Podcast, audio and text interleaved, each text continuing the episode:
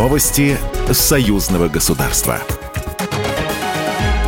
Здравствуйте, в студии Екатерина Шевцова. Военный ресурс Киева почти исчерпан. Об этом накануне заявил министр обороны России Сергей Шойгу на 11-й Московской конференции по международной безопасности, которая проходит в рамках форума «Армия-2023». Предварительные итоги боевых действий показывают, что военный ресурс Украины почти исчерпан. Под лозунгом поддержки Киева Соединенные Штаты Америки зачищают военные арсеналы партнеров в разных регионах мира, обещая за это льготные поставки техники западного производства. По сути, происходит расчистка рынка для продукции американского военно-промышленного комплекса.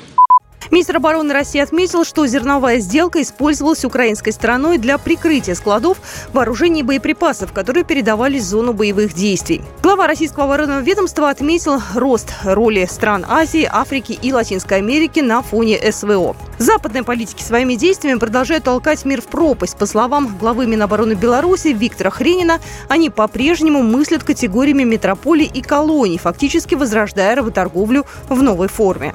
Для этих современных неоканализаторов соответственные граждане, собственные граждане становятся живым товаром. Мы наблюдаем, как большинство подконтрольных Вашингтону глав государств и правительств ведут себя подобно средневековым работорговцам, предлагая за деньги бросить народы своих стран в мясорубку войны. Ведущая мировая выставка вооружений и военной техники «Армия-2023» проходит с 14 по 20 августа. С 18 августа выставка открыта для свободного посещения. Вход на территорию строго по паспорту. Вопросы белорусско-российского сотрудничества обсудили на встрече посол Беларуси в России Дмитрий Крутой с замглавы администрации президента России Дмитрием Козаком, сообщили в пресс-службе Белорусского внешнеполитического ведомства. Стороны остановились на актуальных темах внутриполитической и внешнеполитической повестки дня двух стран. Особое внимание собеседники уделили состоянию двустороннего торгово-экономического сотрудничества и вопросам реализации молодежной политики и совместных действий в этой сфере.